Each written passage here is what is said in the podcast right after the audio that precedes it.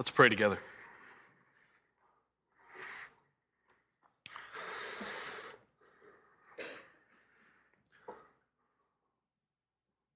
Lord, we come before you humbly this morning, knowing what an absolutely immense privilege it is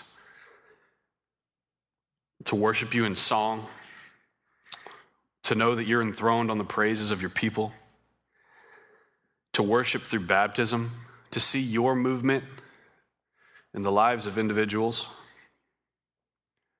that give them eternal hope. Lord, we, we pray for those who've been baptized this morning that you would allow them to always walk in a manner where they can remember their baptism and they can know what it means to be a part of a people and they can know what it means to be a child of Christ. I pray that they would embrace the joy of being baptized in Christ. And I pray that that would encourage them to walk in faithfulness so that their main purpose in life is to put your glory on display in every way possible. Lord, this morning we want to pray for another local church. I pray for Pastor Bobby Sparks at Emmanuel Missionary Baptist Church.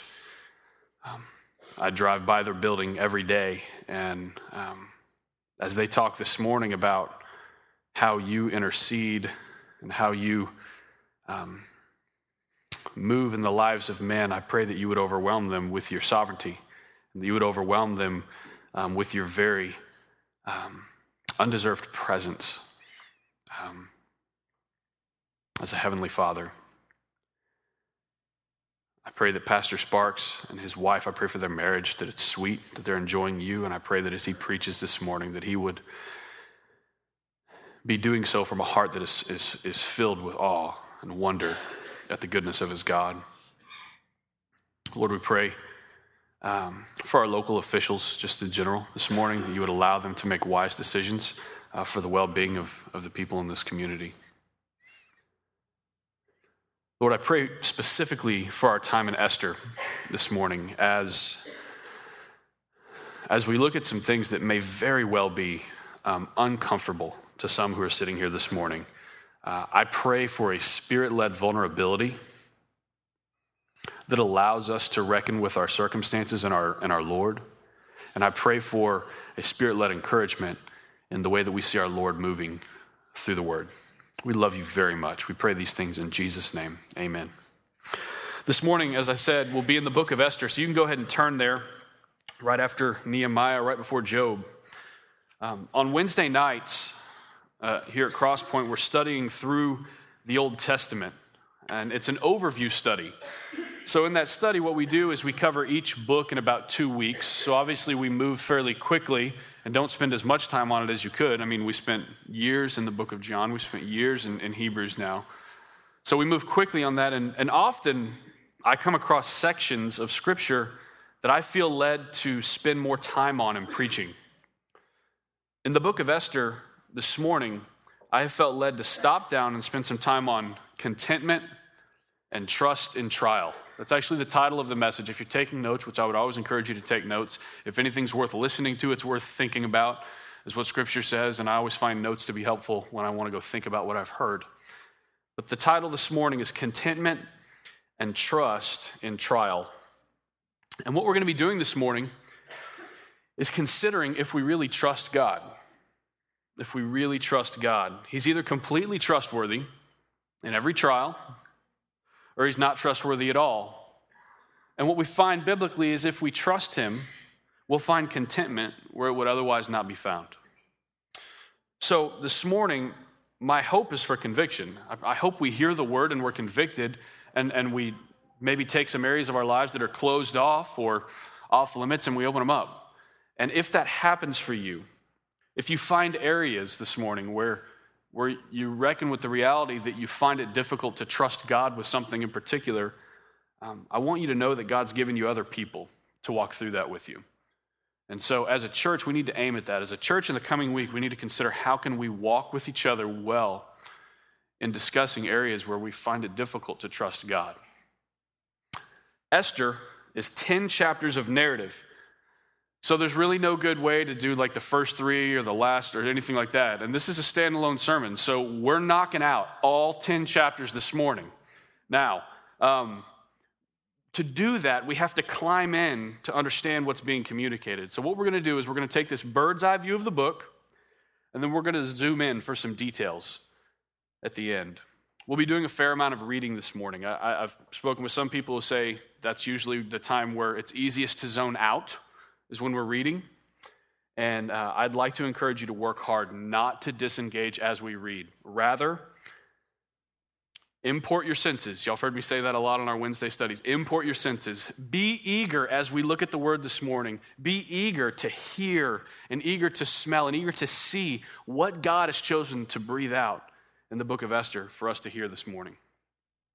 It has been said that trouble seems to be the common lot of humanity. It's been said that trouble seems to be the common lot of humanity. And you can, you can figure that out for yourselves just by asking When's the last time you went a whole week without engaging trouble of any sort? Or, or when's the last time you went a whole day without engaging trouble of any sort? Or if you have a bunch of kiddos, when's the last time you went five minutes without engaging trouble of any sort? But this morning, I'm not just talking about light inconveniences. This morning, as a, I want us to see as a people that we regularly and consistently encounter desperate and dire circumstances, not just inconveniences. This morning, we're going to be looking at those, those desperate and, and dire circumstances. You don't have to look far to find someone who's been victimized or wronged, to find sickness and calamity, job loss, untimely death of a loved one, natural disasters, violence, persecution, and all manner of confusion and heartache.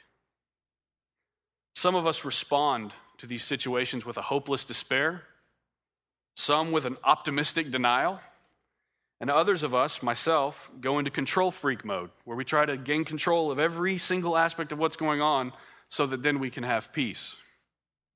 Now, I want you to keep all that in the back of your mind as we engage the story of Esther, because this book records one of the most perilous times for God's people in the Old Testament the book of Esther records one of the most perilous times ever for Israel, for God's chosen people in the entire Old Testament. Even with the craziness of Egypt and the Babylonian exile and wandering around in the wilderness and the uncertainty of life, there may have never been another time that was more filled with desperation and with uncertainty and even with the threat of annihilation. So, what we're encountering this morning is a dire and desperate circumstance for God's people one of the most so that has ever existed. So, a little background on chapter 1 and 2. Go ahead and make sure you're in Esther chapter 1. You see at the very beginning it says, Now in the days of Ahasuerus.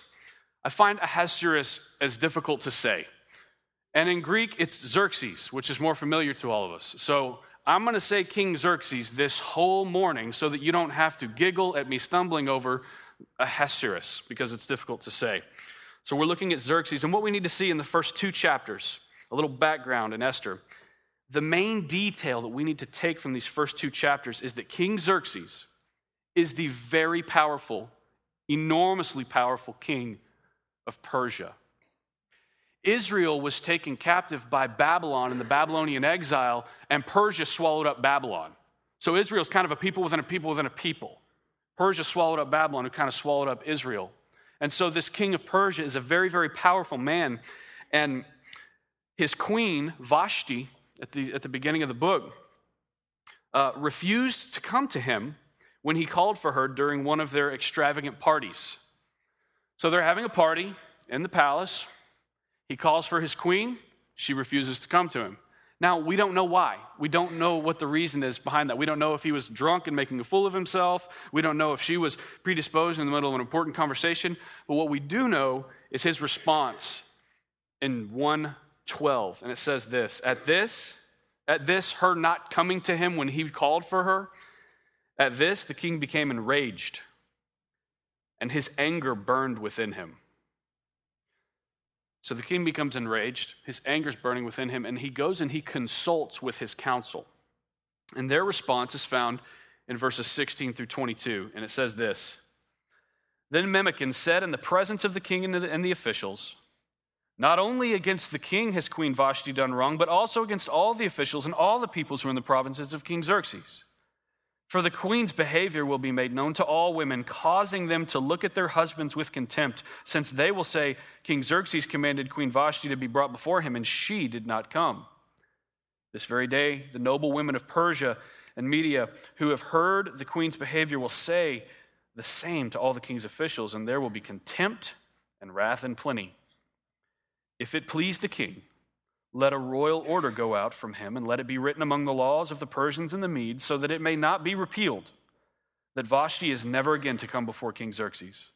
And let the king give her royal position to another who's better than her.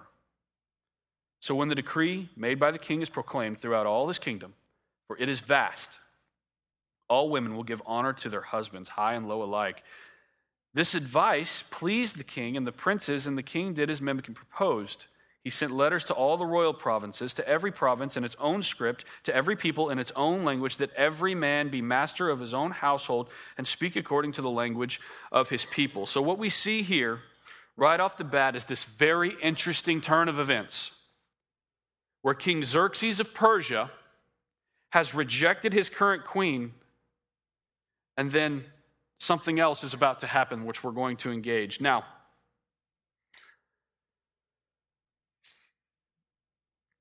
when he rejects the queen, you don't just replace the queen with whoever's closest. You go through this involved process to find who would make a better queen. Their goal is to find someone who's better than she is. And so they want to be careful not to make mistakes. They want to be careful to search out who the new queen will be. So, this very thorough search happens all throughout the second chapter of Esther. And at the end of the chapter, in verses 16 through 18, I want you to look at what happens with Esther, who the book is uh, obviously named after. Look at 16. It says, And when Esther was taken to, the, to King Xerxes into his royal palace in the 10th month, which is the month of Tebeth, in the seventh year of his reign, the king loved Esther more than all the women. And she won grace and favor in his sight more than all the virgins, so that he set the royal crown on her head and made her queen instead of Vashti. Then the king gave a great feast for all his officials and servants. It was Esther's feast. He also granted a remission of taxes to the provinces and gave gifts with royal generosity. So we have an interesting turn of events where King Xerxes of Persia rejects his current queen, and who takes her place? A beautiful Jewish virgin orphan named Esther is now the queen of Persia. And almost immediately, the king reaps some very great benefits from having chosen Esther as the, as the queen. Look at the next verse, verse 19. Now, when the virgins were gathered together the second time, Mordecai was sitting at the king's gate.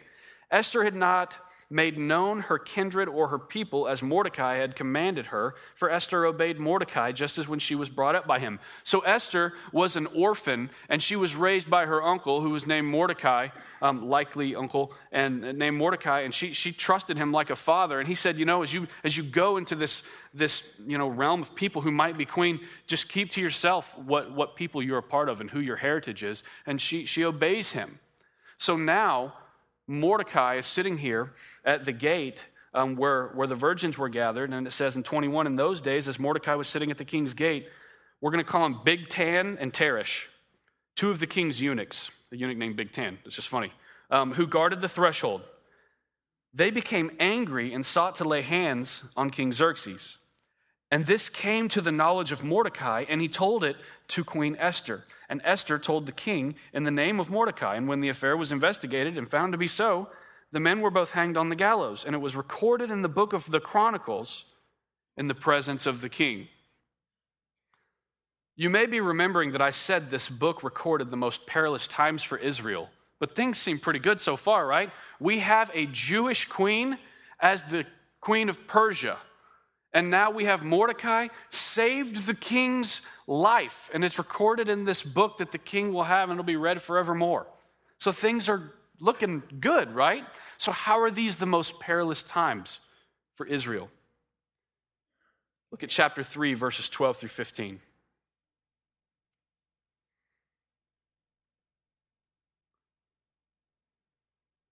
Then the king's scribes were summoned on the 13th day of the first month and an edict according to all that Haman commanded, remember the name Haman, was written to the king's satraps and to the governors over all the provinces and to the officials of all the peoples, to every province in its own script, every people in its own language. It was written in the name of King Xerxes and sealed with the king's signet ring. Letters were sent by couriers to all the king's provinces with instruction to destroy, to kill, and to annihilate all Jews, young and old, women and men, in one day the 13th day of the 12th month, which is the month of Adar, and to plunder their goods. A copy of the document was to be issued as a decree in every province by proclamation to all the peoples to be ready for that day. The couriers went out hurriedly by order of the king. The decree was issued in Susa, the capital, or the, the citadel, and the king and Haman sat down to drink, but the city of Susa was thrown into confusion. What just happened? What horrible thing could have possibly happened to cause such a violent edict, an irreversible death edict from the king, signed with his signet ring that he seals it? It's irreversible that on this day, 127 provinces of Persia, y'all be ready to kill every Jew, man, woman, old, young, and then plunder their goods. What could possibly have happened to cause that turn in events? Why else would Haman want to annihilate the Jews from the earth? And our reason for Haman's movement and going before the king is found in verses 1 through 6 of the same chapter. So turn to 3 1 through 6. And it says, After Mordecai discovered this plot, after Esther was chosen to be king, it said that after these things, King Xerxes promoted Haman the Agagite, the son of Hammedatha, and advanced him and set him, set his throne above all the officials who were with him. And all the king's servants who were at the king's gate bowed down and paid homage to Haman, for the king had so commanded concerning him. But Mordecai did not bow down or pay homage. Then the king's servants who were at the king's gate said to Mordecai, Why do you transgress the king's command? And when they spoke to him day after day, he would not listen to them. They told Haman in order to see whether Mordecai's words would stand, for he had told them that he was a Jew. And listen to this when Haman saw that Mordecai did not bow down or pay homage to him, Haman was filled with fury. But he disdained to lay hands on Haman, on Mordecai alone. So, as they made known to him the people of Mordecai, Haman sought to destroy all the Jews, the people of Mordecai, throughout the whole kingdom of Xerxes. Do you see the evil movement of Haman here? That guy won't bow down to me. And frankly, it's not enough for me to just deal with that guy. What people is that guy a part of? Oh, the Jews? We're going to kill all of them. This is evil. The, the times are very perilous for the Jews right now. We, we absolutely cannot miss the dire and the desperate nature of the situation. This situation with Israel and Persia is in step with the kind of evil that Germany exercised toward the Jews under the leadership of Hitler. The goal is annihilation. The goal is to wipe them from planet Earth, God's chosen people, to wipe them out because Mordecai wouldn't bow down to Haman. Chapter 8 tells us that an edict written in the name of the king and sealed with the king's signet ring cannot be revoked. It's irreversible. This is an irreversible death edict. That means there's no reversing the reality that they cast lots, and it looks like about a year now from now, there's no reversing the reality that roughly one year from that day, it has been decreed that all 127 provinces of Persia were to come together to wipe out the Jews from the earth. Much like our own constitution, you can't just erase the parts that didn't go as you had planned. This is dire. And so, what I want you to do this morning is imagine being a Jew in this situation. Imagine being a Jew what were some of the thoughts and emotions that they probably had upon hearing that news, that edict from the king? Imagine being married and looking at your spouse, knowing what was coming within a year. Imagine being a parent and looking at your children, knowing that it's been decreed by the king that they be crushed. Imagine being pregnant, knowing that your beautiful newborn won't even get to enjoy their first year of life. Some of us struggle with anxiety and panic and depression and futility and cynicism in times of uncertainty and threat. And I cannot imagine how oppressive the burden was, how oppressive this news must have been to all of Israel. I cannot imagine being more scared, knowing that everyone who is around you, like imagine your whole neighborhood having a date that they're supposed to wipe you out. Can imagine being more scared, and I cannot imagine feeling less in control. It's irreversible, and I can't do anything about it. I want you to look at how Mordecai and Esther respond to this trial. Let's see how they respond in chapter 4. When Mordecai learned all that had been done, Mordecai tore his clothes and put on sackcloth and ashes and went out into the midst of the city. And he cried out with a loud and a bitter cry. He went up to the entrance of the king's gate, for no one was allowed to enter the king's gate clothed in sackcloth. And in every province, wherever the king's command and his decree reached, there was great mourning among the Jews, as you can imagine, with fasting and weeping and lamenting, and many of them lay in sackcloth and ashes. When Esther's young women and her eunuchs came and told her, the queen was deeply distressed, and she sent garments to clothe Mordecai so that he might take off his sackcloth, but he would not accept them. Then Esther called for Hathach one of the king's eunuchs who had been appointed to attend her, and ordered him to go to Mordecai to learn what this was and why it was. Hathach went out to Mordecai in the open square of the city in front of the gate, in front of the king's gate, and Mordecai told him all that had happened to him and the exact sum of money that Haman had promised to pay into the king's treasuries for the destruction of the Jews. Mordecai also gave him a copy of the written decree issued in Susa for their destruction, that he might show it to Esther and explain it to her, and command her to go to the king to beg his favor and plead with him on behalf of her people. And Hathach went and told Esther what Mordecai had said. And then Esther spoke to Hathach and commanded him to go to Mordecai and say, All the king's servants and the people of the king's provinces know that if any man or woman goes to the king inside the inner court without being called, there's but one law you go to the king inside the inner court, and there's one law if you haven't been called, and it's this to be put to death, except the one to whom the king holds out the golden scepter, so that he may live. And Esther says, But as for me, I, have not been called to come into the king these 30 days. And they told Mordecai what Esther had said. Then Mordecai told them to respond to Esther Do not think to yourself that in the king's palace you will escape any more than all the other Jews. For if you keep silent at this time, relief and deliverance will rise from the Jews from another place. He's certain about the relief, he's certain about the deliverance. And he tells her, It'll rise from another place. But if you are silent, do not expect that you'll escape like anyone else would. But you and your father's house will perish. And who knows whether you have not come to the kingdom for such a time as this? This is like the Braveheart speech of Mordecai. Who knows if you didn't come for such a time as this? I mean, this is he is he is trying to quicken her to do what she needs to do to make an appeal to the king. He sees her as being there for that very reason. And then Esther told them to reply to Mordecai, "Go, gather all the Jews to be found in Susa and hold a fast on my behalf, and do not eat or drink for 3 days, night or day." I and my young women will also fast as you do. Then I will go to the king, though it's against the law. And if I perish, I perish. Mordecai then went away and did everything as Esther had ordered him.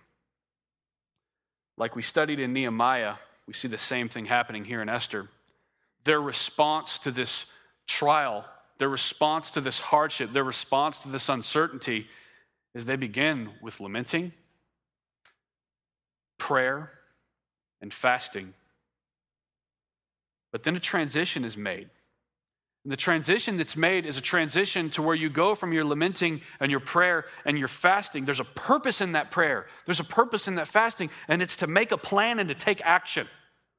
What I want us to see this morning in our trials as we're talking about contentment and talking about trust in the midst of our trials is this is wise movement. And it's one of the ways that we exercise trust in God. This is one of the ways that we exercise trust in God. We pray, we fast, we, we lament, It's okay to mourn, but then you, you pray and you take action. It's, it's important for us to never, never use God's sovereignty as an excuse for laziness.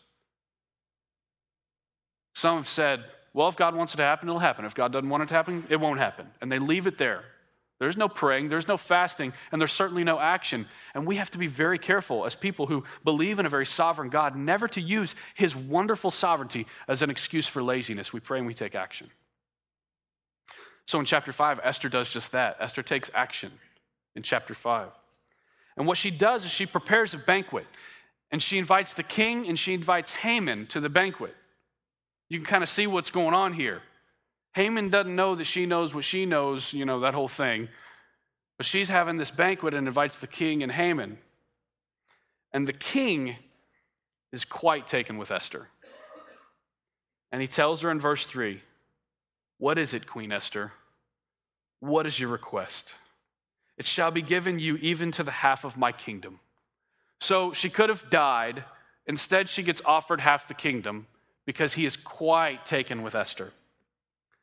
And for reasons that we don't know, he has just said, Okay, Esther, love you so much. What do you want? And she passes up the opportunity. And it doesn't say why. We can't read that and go, oh, yeah, yeah, what she was doing was exercising wisdom by what. No. She has this perfect opportunity to let her request made, and she, she passes it up. And she decides to wait until the following day where she's going to hold another feast. Well, after this first feast, Haman is in a great mood. Now, why would Haman be in a great mood after this first feast? Because his enormous ego has been stroked. Oh man, Haman's feeling good about himself. I got invited to an important party with the king and the queen. And what's he going to do? I feel good about myself. I'm going out on the town. And so that's what happens in, this, in these next few verses. He heads out into the city, and what we'll see next is a chain of events that are curious to say the least but I urge you to pay attention to every detail. Look at verses 9 through 14 in chapter 5. We had this first banquet. She has opportunity. She passes it up. Haman's like, Man, I must be awesome to be invited to such a party. He goes out. Haman went out that day joyful and glad of heart. But when Haman saw Mordecai in the king's gate, that Mordecai neither rose nor trembled before him, he was filled with wrath against Mordecai. Nevertheless, Haman restrained himself and went home. And he sent and brought his friends and his wife Zeresh. And Haman recounted to them the splendor of his riches, the number of his sons, all his promotions with which the king had honored him, and how he had advanced him above the officials and the servants of the king. That's what narcissistic people do. Self centered, narcissistic people. He has a dinner party for the purpose of bringing all of his loved ones in to remind them of how incredibly awesome he is. He's bringing out all his trophies, all his, all his certificates of, of completion, all the things that he did, all the promotion. Y'all remember that year where I did that awesome thing? And everyone's, yes, yes, Haman, we remember. Completely narcissistic, self centered dinner party for Haman because Mordecai wouldn't bow down to him and tremble before him. Then Haman said, Even Queen Esther, let no one but me come with the king to the feast she prepared. And tomorrow also I'm invited by her together with the king to yet another feast. And then he says, Yet all this is worth nothing to me, so long as I see Mordecai the Jew sitting at the king's gate. Then his wife, his lovely wife Zeresh, and all his friends said to him, Let a gallows 50 cubits high be made, and in the morning tell the king to have Mordecai hanged upon it. Then go joyfully with the king to the feast. Just kill someone. You'll feel better and you'll be able to go enjoy yourself at that feast. Good friends, good, good, good uh, encouragement.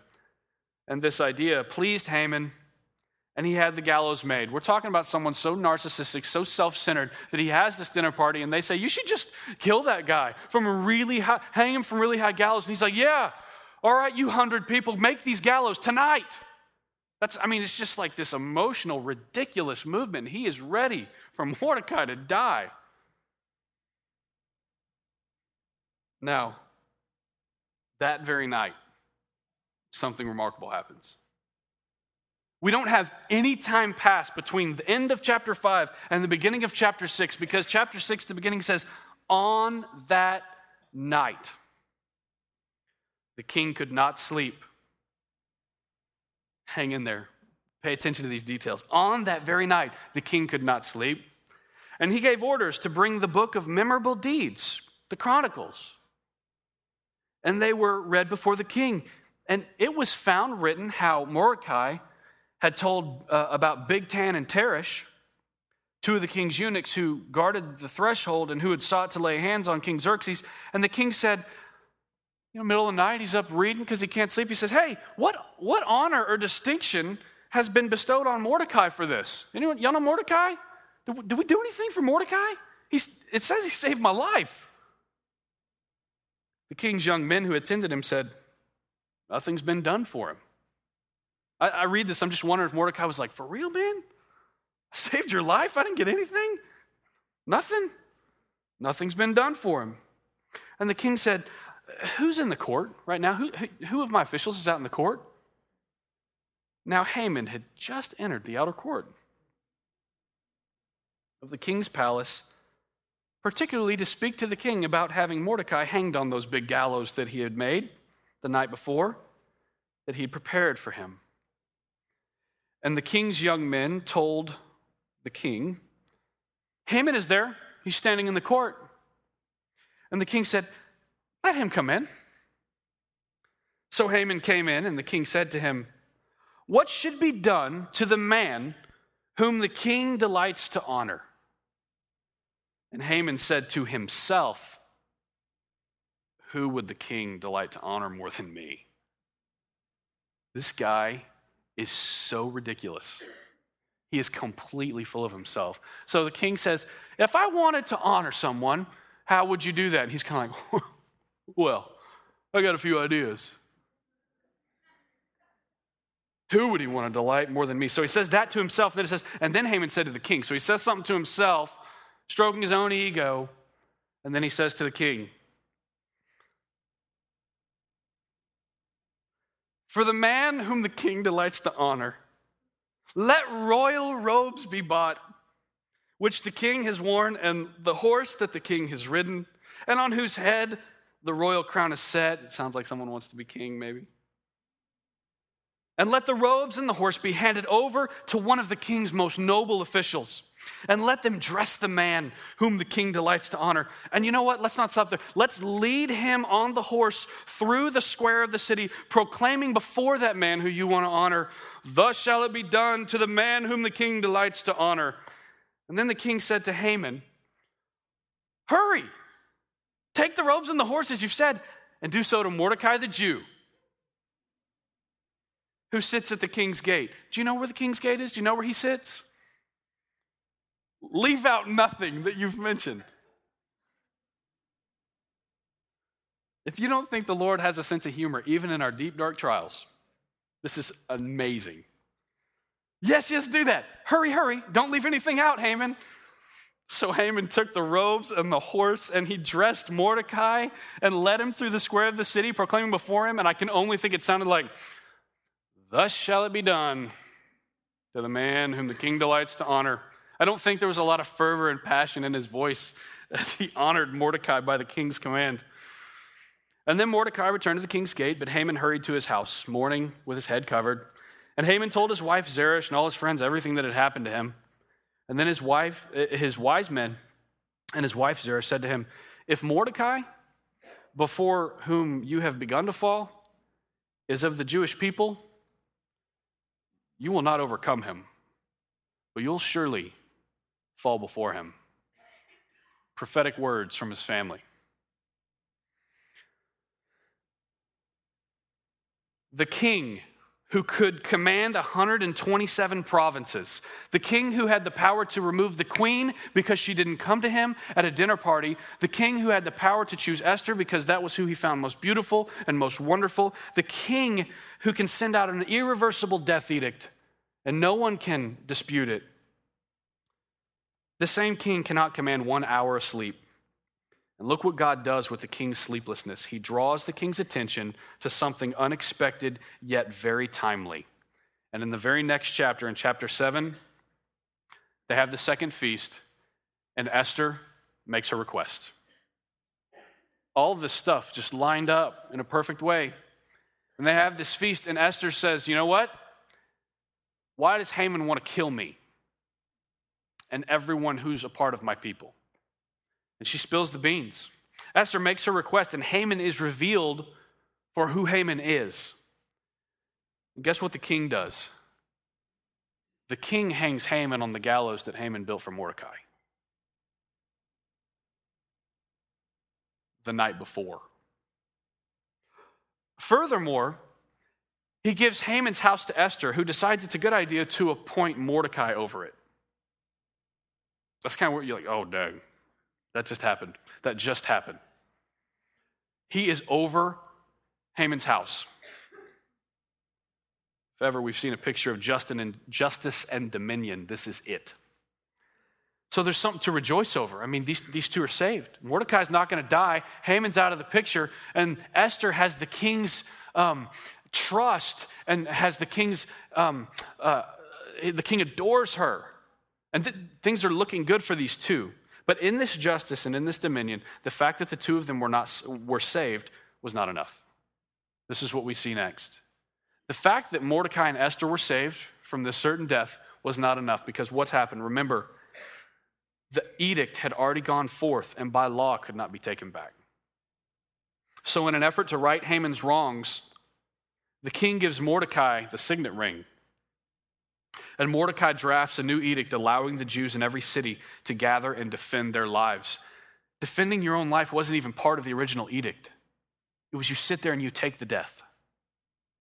But now another edict comes forth from the king saying, We can't undo that, even though Haman was dishonest.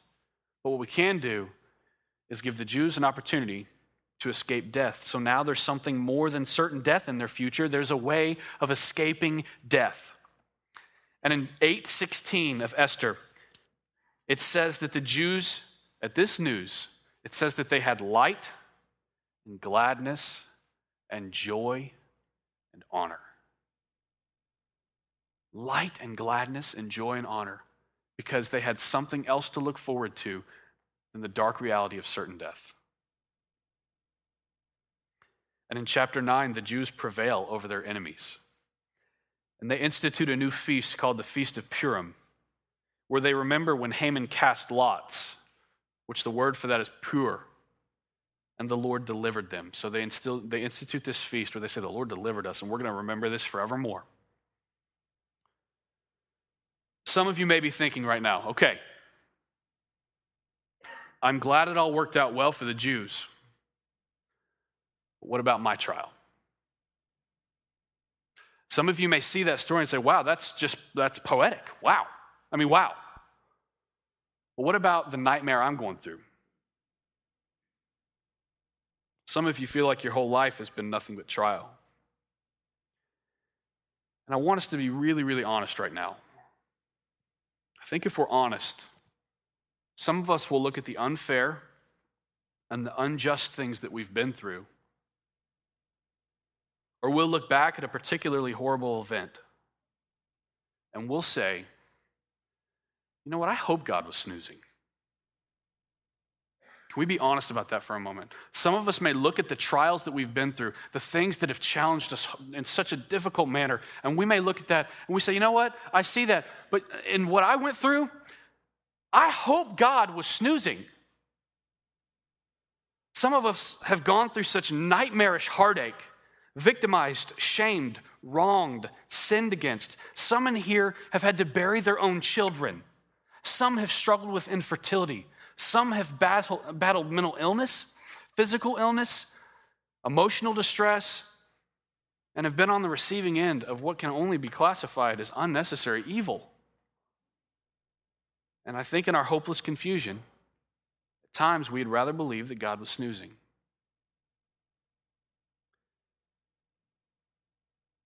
He better not have allowed that, is what we would say. He better not have allowed that. That better not have been part of his plan. Don't tell me that in my darkest moment that that was part of God's plan. Frankly, it's a cry from a confused heart that says, Please don't connect my God to what's happened. Don't connect my God to this horrible job situation or the circumstance that I've been through or whatever. Don't connect God to that. Because if what I have been through was part of God's plan, then it's hard for me to believe that God's love. If He has had any hand in my trial, it's hard for me to trust Him with my past or my future. Please tell me that this one just slipped by Him. There are moments where you would rather believe that you must have been temporarily forsaken. There's moments, I've experienced it, where it's like, man, I, I kind of wish I was temporarily forsaken than believing God had any hand in this. But God wants you to know in those moments that He's always working for your good. Always. What we have to see this morning is that His promises remain true even when we can't understand how they remain true. And in the moment of your heartache, God doesn't tell you to buck up because he's sovereign on his throne. When you're still reeling in confusion from some calamity or some loss, God doesn't heartlessly tell you just to quit crying. Rather, he surrounds you with people who are told to weep with you. And when there's a break in the weeping, our loving and merciful God commands those same people to speak his words to you that you might be edified. And if there's need that arises from whatever you've gone through, God tells those same people to pour themselves out for you to seek to lift your burden, the burden of whatever affliction you're under. And not only that, God gives us a spirit. A spirit that was moving mightily through the book of Esther, a spirit that produces peace when peace is hard to come by a spirit that produces joy when you think that joy has been robbed from you forever. And in Christ, our Lord gives us access. Paul talks about this in Philippians 4. But in Christ, our Lord gives us access, allowing us to come before Him with all of the confusion and all of our questions and all of our anxiety. And when we surrender it to Him, Scripture says that He gives us peace that exceeds understanding. And he guards our hearts and our minds in Christ Jesus. We can't always see that, we can't always understand that. But he tells us that's a certain reality. And for all of us who struggle with kind of being control freaks, it's a really great reminder that peace is not the same thing as understanding. According to those verses, peace exceeds and is more important and even greater than understanding. Because for me, when I'm in my control freak mode, I'm like, give me understanding and I will have peace. But peace isn't the same thing as understanding. And in fact, Scripture says it's up here when sometimes understanding may not be. My hope, this sermon's difficult because there's not this, now go and do this application. It's these realities, these eternal realities, these things that, that, that will comfort people who have a continual awareness of God's presence and that will comfort people who have an eternal perspective.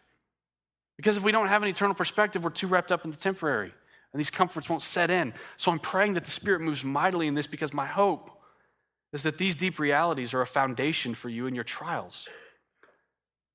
What we've talked about this morning, what we've seen in Esther, it doesn't make perfect sense of what you've gone through. And it doesn't make perfect sense of what you will go through. But it does give us a foundation to stand on so that we're not undone.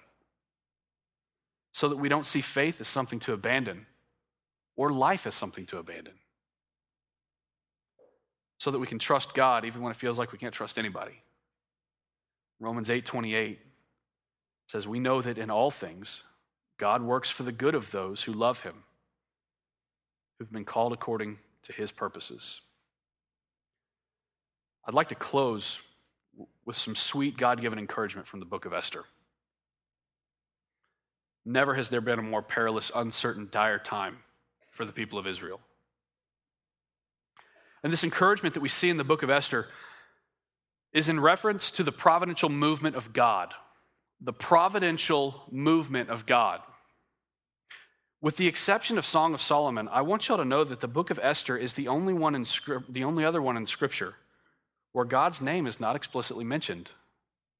Pay attention to that detail, please. Did y'all realize that as we were reading? All that text that we covered this morning, God's name was never mentioned in the book of Esther.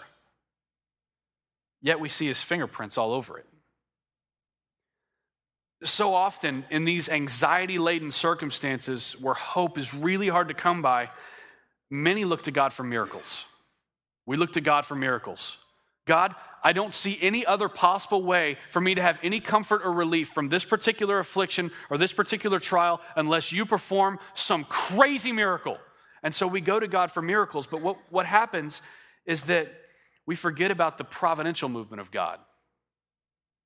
What I mean is that the God who worked miracles in exercising dominion over Egypt is the same God who isn't even mentioned as he exercises perfect dominion over Persia.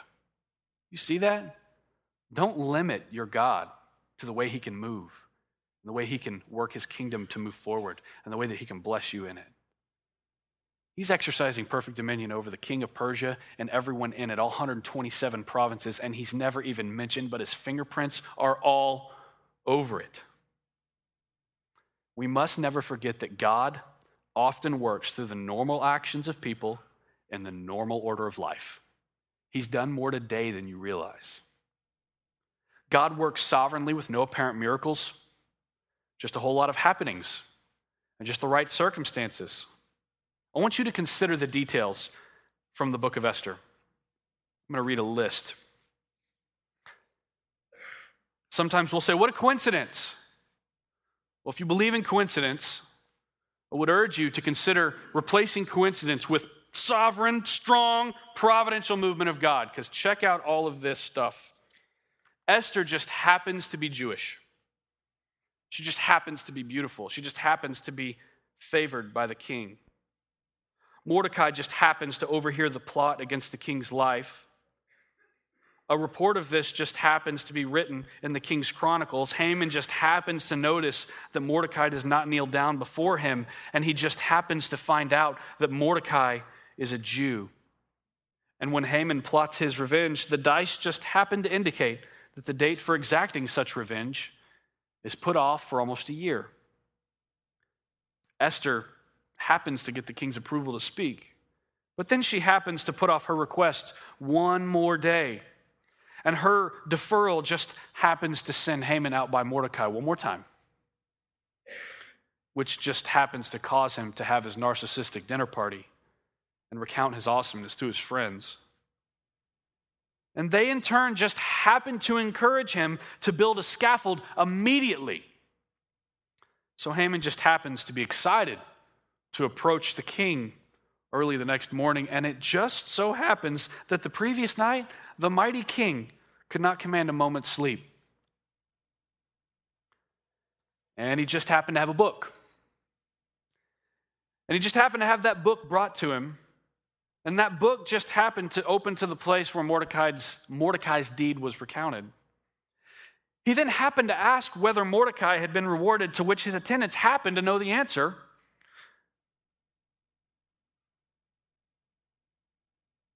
And Haman just happens to approach the king when the king is wondering how Mordecai should be honored. And the gallows that Haman builds for Mordecai just, just happened to be ready when King Xerxes wants to hang Haman.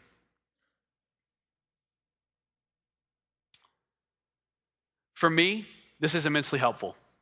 It's immensely helpful as I walk with people through very real heartache and tragedy. Because here's what happens if there's a particular week where I see one too many horrifying things, I can easily slip into the cynical mindset that concludes you know what? People stink, and this world is just a cruel set of unfortunate circumstances and disorder. It's easy to forget about the providential movement of God. It's easy when you're looking your greatest nightmare in the face to forget about all the other things God's doing around there. But this reality is one that is a foundational reality that we stand on in our trials, and it's helpful because the book of Esther helps to reinstate a proper sense of awe. Remembering that God is working his will in far more circumstances than I realize, even the circumstances that feel hopeless. Even the circumstances that feel unnecessarily evil, like Haman trying to annihilate the entire Jewish population. Remember, God does not necessarily deliver us from our trials, but He always delivers us through them. That's what it says in Romans. It says, Nothing separates us from the love of God, not death, nakedness, persecution, danger, the sword. And it says, No, in these things we're more than conquerors. So that doesn't mean that He necessarily delivers us from our trials, but our Lord is so good to us to deliver us through them for His glory and for our good. So it's not just after such trials, but even in the very nightmarish midst of them, that we can have contentment and that we can have trust in our Lord. Let's pray.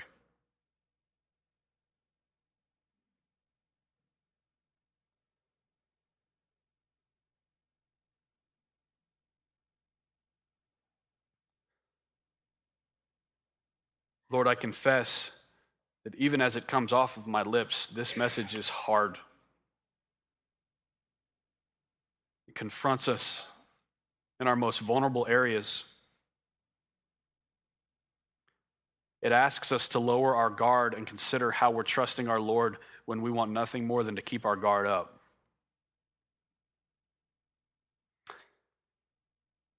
Lord, I'm thankful for your word and how you have breathed it out that we can be competent and equipped. And that's what I pray for this morning. I pray for competence in our trials. And I pray for an equipping from you by the power of the Spirit that allows us to stand firm because we have an eternal perspective on all things rather than crumbling and falling into hopeless despair when things go wrong. Lord, I pray that your people are encouraged by your providential movement. Lord, I pray that we would go from here maybe eager to take some time to consider some of those details that we missed along the way. I mean, you have people sitting here for a particular reason, all of which got here in different ways. I'm so thankful, Lord, that it's not up to us, it's not up to us to do something just the right way or to say something just the right way or to formulate a Sunday morning service just the right way, but you move in your providential brilliance and your wisdom that's lacking in nothing, and you, you bless us so immensely as a loving shepherd who never leaves us and who never forsakes us. Lord, please give us understanding as we think over what we've heard from your word. I pray these things in Jesus' name.